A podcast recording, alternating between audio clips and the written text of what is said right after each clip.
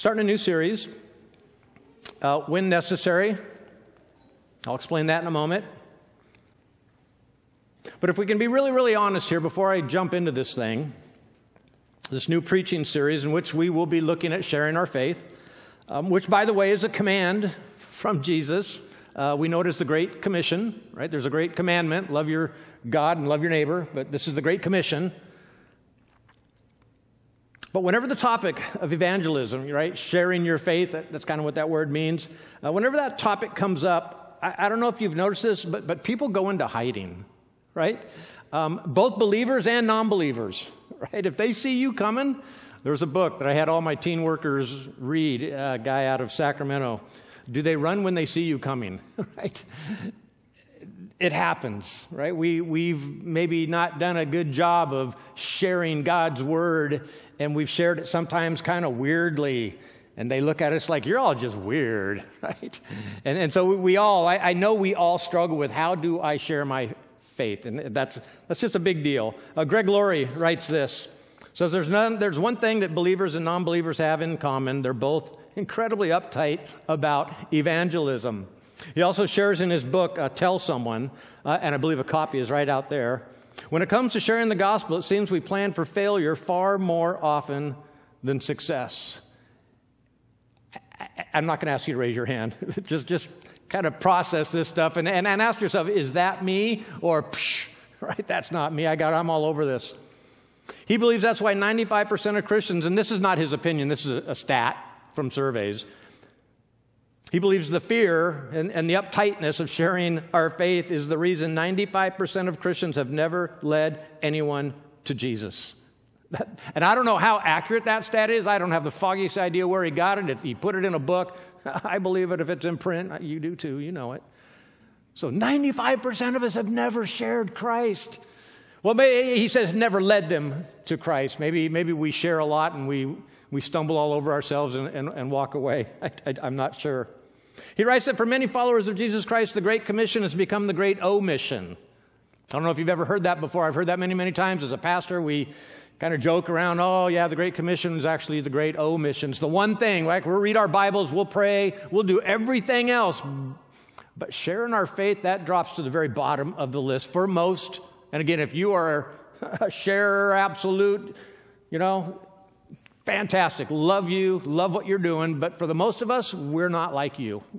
We, we just get nervous. We, we, we get apprehensive. We don't know what to say, what, you know, whatever. So this morning I'm going to offer some thoughts on two questions. What are we sharing, right? And why aren't we sharing it? What are we sharing and, and why, why aren't we sharing it? What are we sharing that makes everybody so uptight? Right? I, I, read in the Gospels anyway, and, and, in Acts, and I know things started out really, really well in both places and not always ended up well. People were people, right?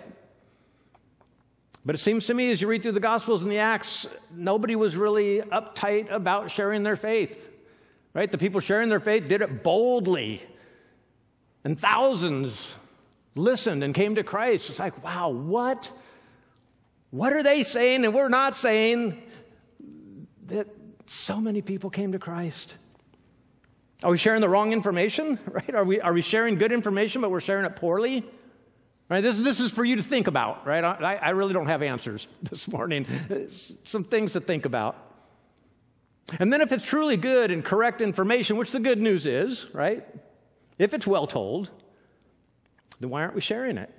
Is it just regular, regular old fear? Are we intellectually ill equipped, unprepared? Or do we just feel intellectually ill equipped? Don't know what to say. Are we morally ill equipped, right? It shouldn't be me talking about this because y'all know me. I can't, I'll be looked at as a hypocrite, blah, blah, you know. Are we morally ill equipped, unprepared, or we just feel that way? Then are we practically ill equipped, unprepared? I just don't know what to say or how to say it. Or do we just feel that way? So, having said all that, get the gears going. Let's jump into our new preaching series, When Necessary. Right? You might have heard this before share the gospel at all times and when necessary, use words. Right? You've heard that? Don't raise your hand because I'm always the only one raising my hand. Serious exercise in humility. The premise of the series, of this series, the quote should never, ever, ever, ever be misunderstood to mean that the majority of sharing our faith is with non words. So please, when you see this phrase, when necessary, use words. Um, that is not kind of that, that, that's not the hail mary that, that's not when all else fails that, that's, that's not a last resort kind of thing that's, that's not what the statement is about right yes christians absolutely need to be nice and loving of their neighbor even the neighbors they don't like but just being nice and moral, right, isn't going to lead people to a saving knowledge of Jesus Christ. That takes explaining, that, that takes words. Otherwise, people just think, well, that's a really nice person.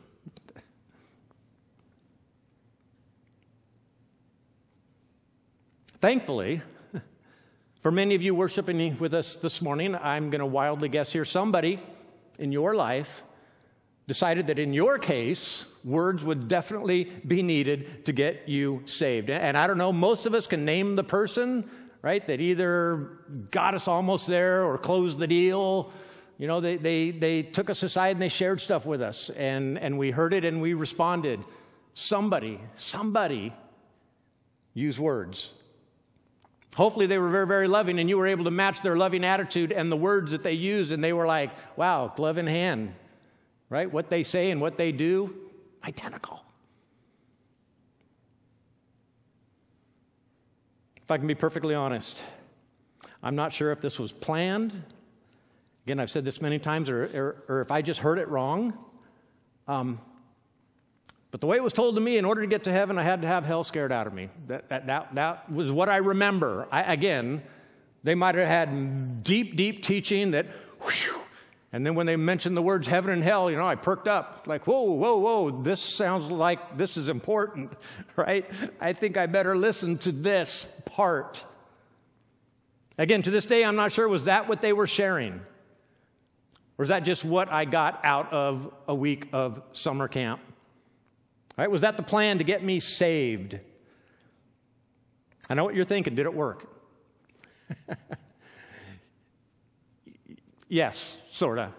In sixth grade, and, as I write this, I'm not sure if it was fourth grade or sixth grade camp. That, that's when I remember having hell scared out of me.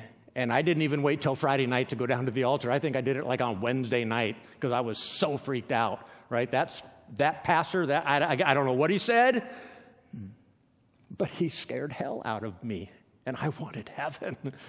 right? Definitely, It's like, sign me up. What do I got to do? What shouldn't I do? Because those two places are really, really impactful.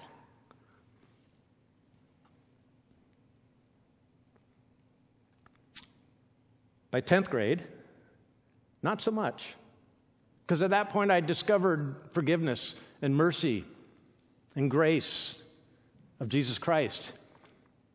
And, that, and that's all I could think about, right? The rest of that summer, I went home and I'll throw out some names here. Uh, what's, what's the band?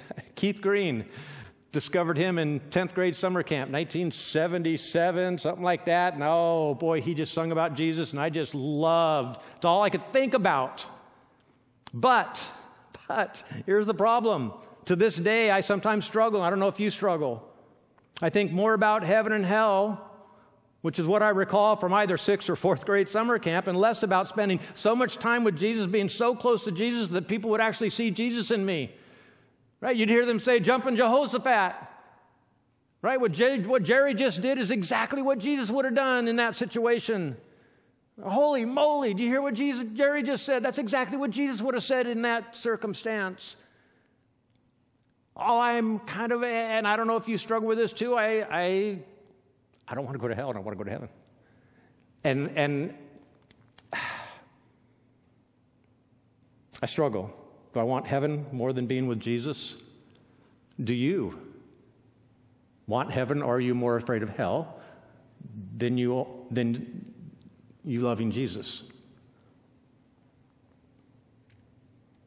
Are we sharing Jesus as a means to an end? As we talk with people, is that what people are hearing. If, if you trust this guy, you get to go to heaven and you don't have to go to hell. And we just skip over the guy and we land on the place, right? So, what are we sharing when Jesus says to share our faith?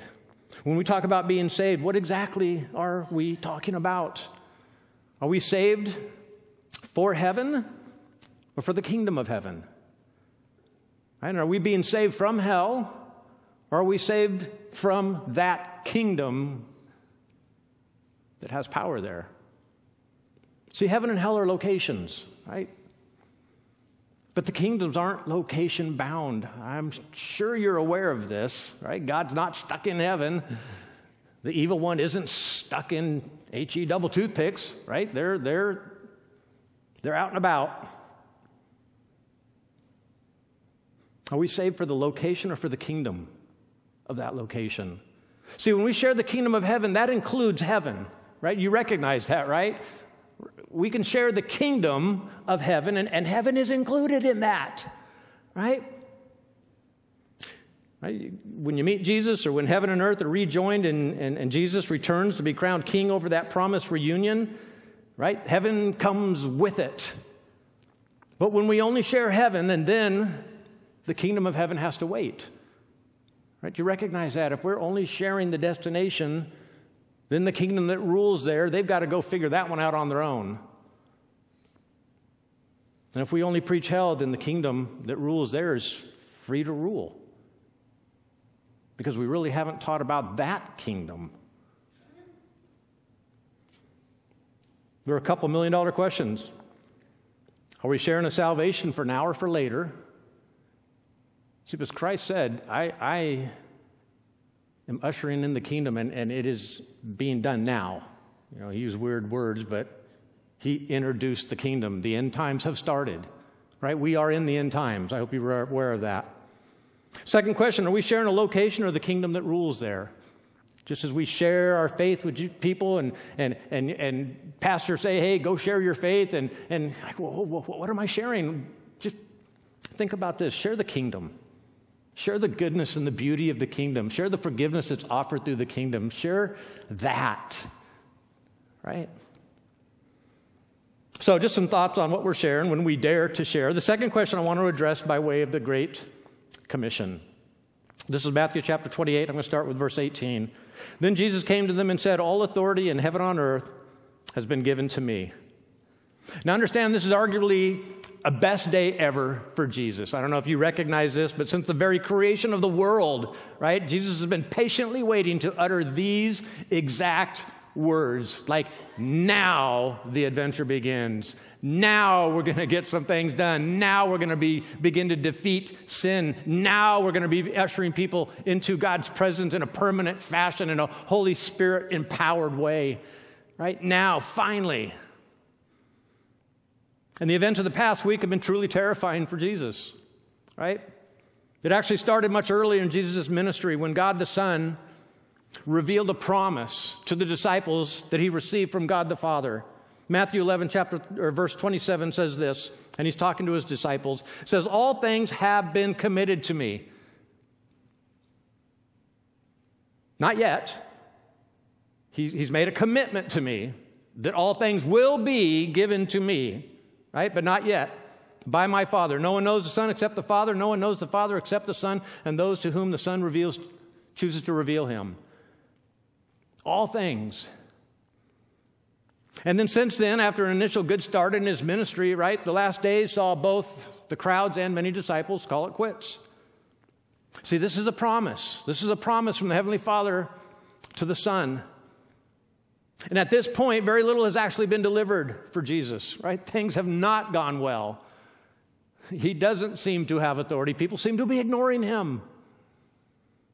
And then his final week, he's denied, betrayed, abandoned by all, viciously beaten, ridiculed, humiliated, spit on, jeered at, and crucified, dead.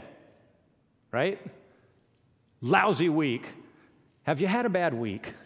Have you had a bad week? Keep it in context, right? Perspective, perspective. But because Jesus remained perfectly obedient to the will of the Father, redemption for the broken and dying world was finally possible. And that is what Jesus, I think, he was so excited to utter these words All authority has now, because he's been risen, he's been crucified, he's been risen at this point. All authority has now been given. It's no longer committed, it has been given to me. I have all authority because I remain perfectly obedient to the Father. And now redemption is finally possible. No longer will death have the last say. And so, Jesus Christ, this is his day, right? This is best day ever for Jesus Christ. And so, to the frightened, cowering disciples, Jesus assures them of his power. Eh, that's a huge thing. And to the surprise of those listening, there was a twist that had to have caught their attention that it kind of slips by us. See, Jesus, this, this is all, this is what they knew, right? They knew that he would be a descendant of King David, he would be the royal Messiah, and he would be king of the Jews. But on this day, with these very words, Jesus is telling the entire world, including his disciples, including us, right, that I'm not just a descendant of King David. I'm not just the royal Messiah, and I'm not just the king of the Jews. I am king over the entire cosmos, everything and again, those listening are all they're thinking about is Israel, like, and then maybe the surrounding Gentiles, right? But, but the pagan, the barbarians, I, I don't know about that. And then Jesus says this to them, this to them, over the entire, I'm not just your king. I am the world's king. William Barclay writes this Surely nothing was outside the power of him who had died and conquered death. And now they were the servants of a master whose authority upon earth and in heaven was beyond all question. The Great Commission continues. This is verse 19 and 20. Therefore, go and make disciples of all nations, baptizing them in the name of the Father, and of the Son, and of the Holy Spirit, teaching them to obey everything I have commanded you. New Beacon's Bible commentary writes this The mission of the disciples isn't just to proclaim the good news, as we've discussed before. Right? The mission was making dedicated and faithful followers. We're called to make disciples, right? By reaching all corners of the earth, baptizing the new believers, and then teaching them to obey Jesus' commandments so that they can then participate as a member of God's people, finishing out, completing God's mission. Right? That was the purpose, is for us to finish the mission, not simply to get to heaven and to avoid hell. That's not the mission. That's a beautiful outcome. no denying that, but that's not the mission.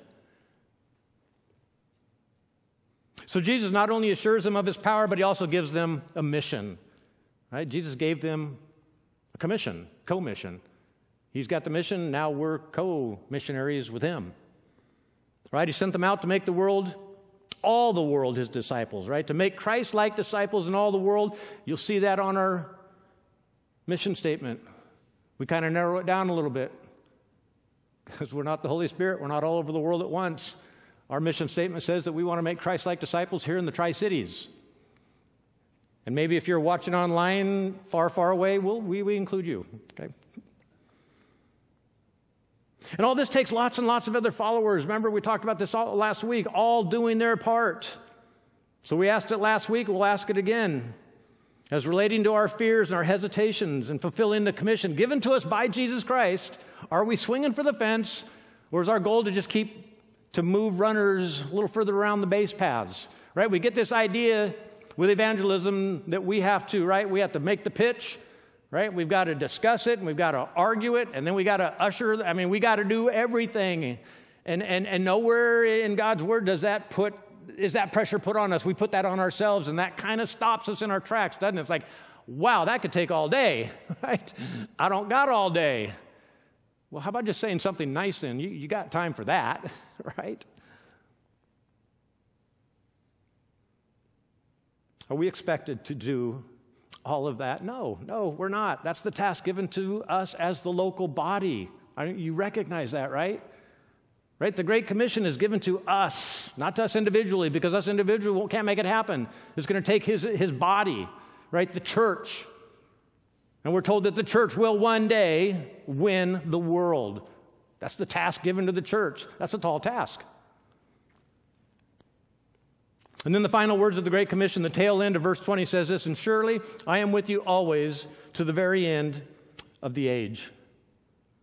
The mission, teaching, and life of the community of faith rests on the assurance that I am with you always. I don't know if you recognize this either. And if go back to Matthew chapter 1, verse 23, what do we read? God with us.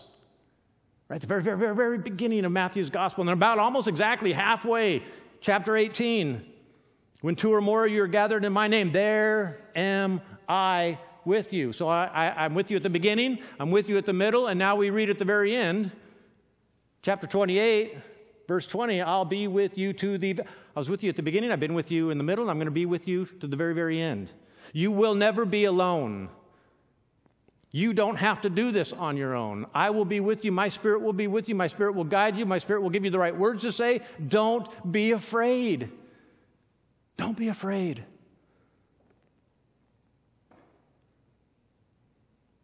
So Jesus promises his power, he gives them a commission, and he gives them his presence. William Barclay writes this again it must have been staggering, a staggering thing for 11 humble Galileans to be sent forth to conquer the world. Can you imagine? You're 11 people. Christ comes and says, You will be my witnesses to the ends of the earth. I mean, they had to look around, right? Us?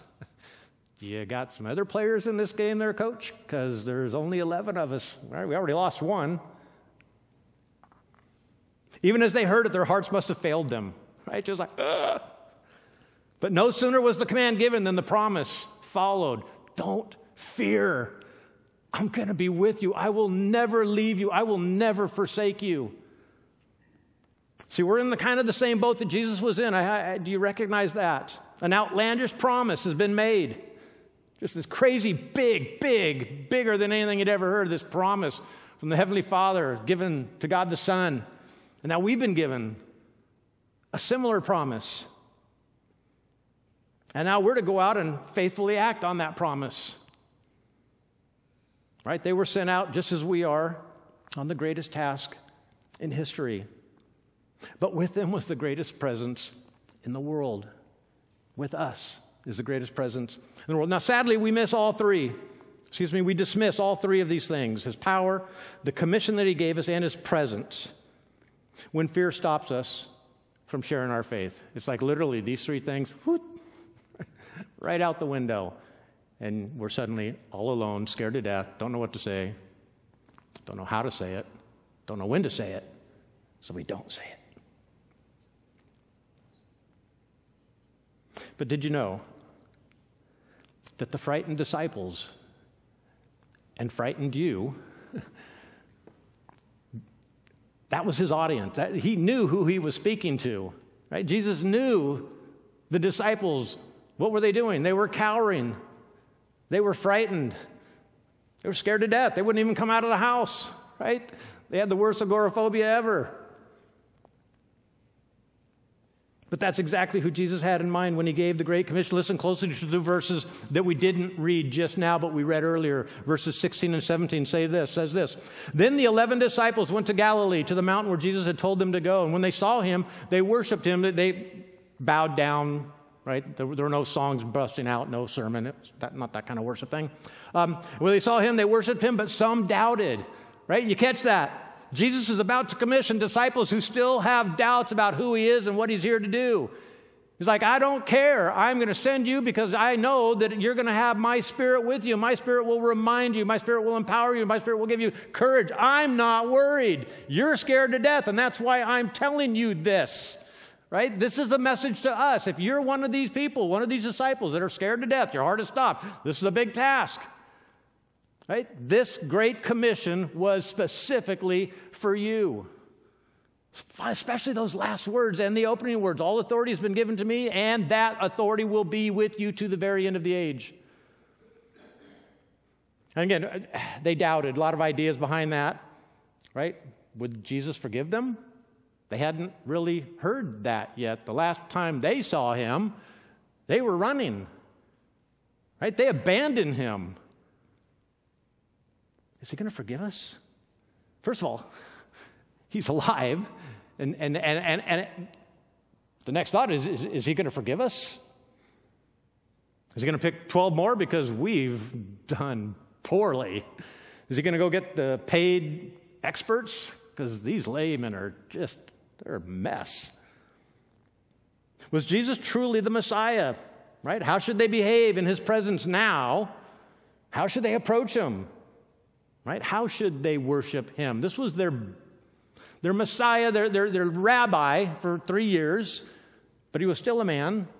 But now things have changed completely. He was dead, but now he's alive.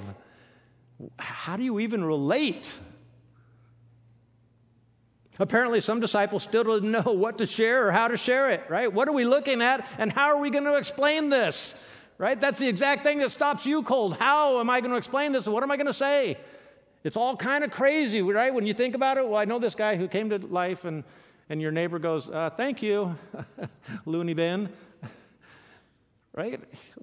They're, they're, they're having the same doubts. What am we supposed to say now to people? No, no, he's actually alive. No, no, no, really, we saw him. so, how does Jesus handle their doubts, their apprehensions, their hesitations, really their, their guilty conscience, right? This is what he does.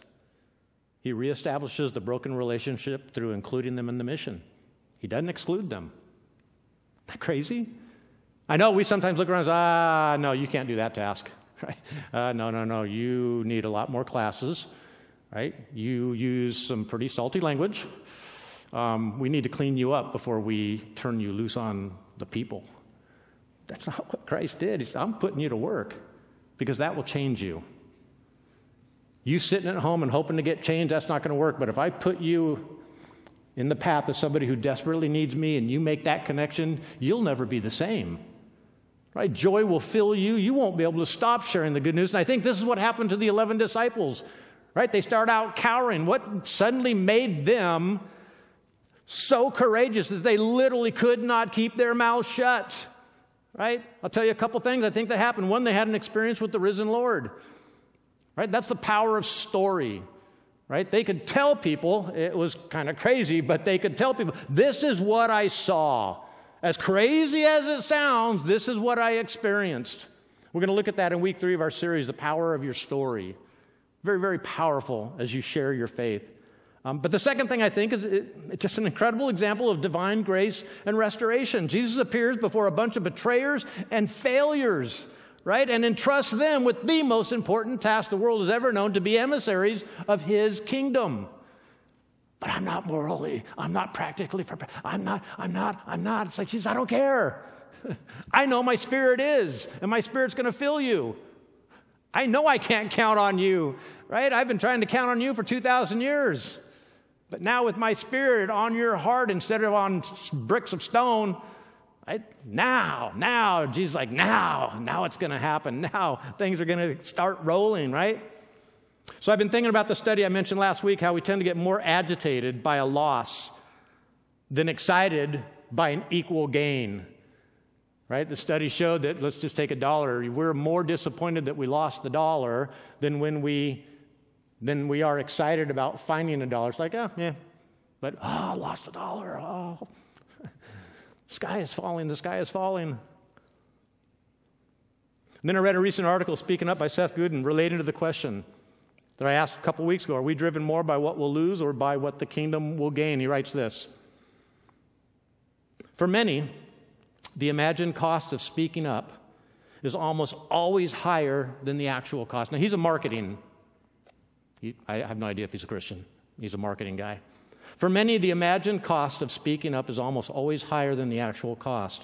And we live with the cost in our imagination daily, dying a little bit over time as we keep our insights to ourselves. Does that ring a bell at all with some of you?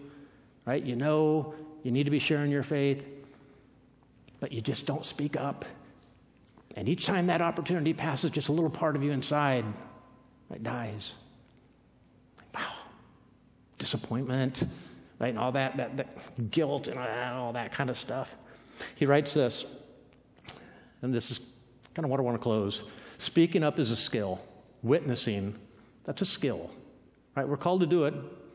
but it's a skill, and we can only improve it with practice. Right? And, you know, I just heard about the rule of three. When you try anything new, do it at least three times. The first time, you're going to feel like an absolute fool. Second time, you're hoping nobody's looking. But the third time, you're like, okay, you know, maybe I can get into this. I want to challenge you. three, not one.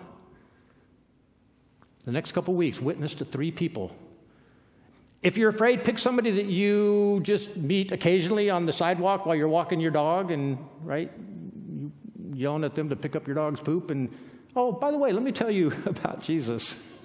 you know, you can slip it in any way you want, but, but I, I want to challenge you. Three, would you be willing to share your faith with three? And, and again, it's going to take practice. The first time, you're just going to, ah, second time, yeah, third time, I, I can do this. I, I think I can do this. In closing, don't let the Great Commission become the Great Omission. Right? That, that's, our, that, that's our greatest call is not to get to heaven and avoid hell, but to spread the kingdom of heaven. Because that's what's going to last forever, is the kingdom of heaven.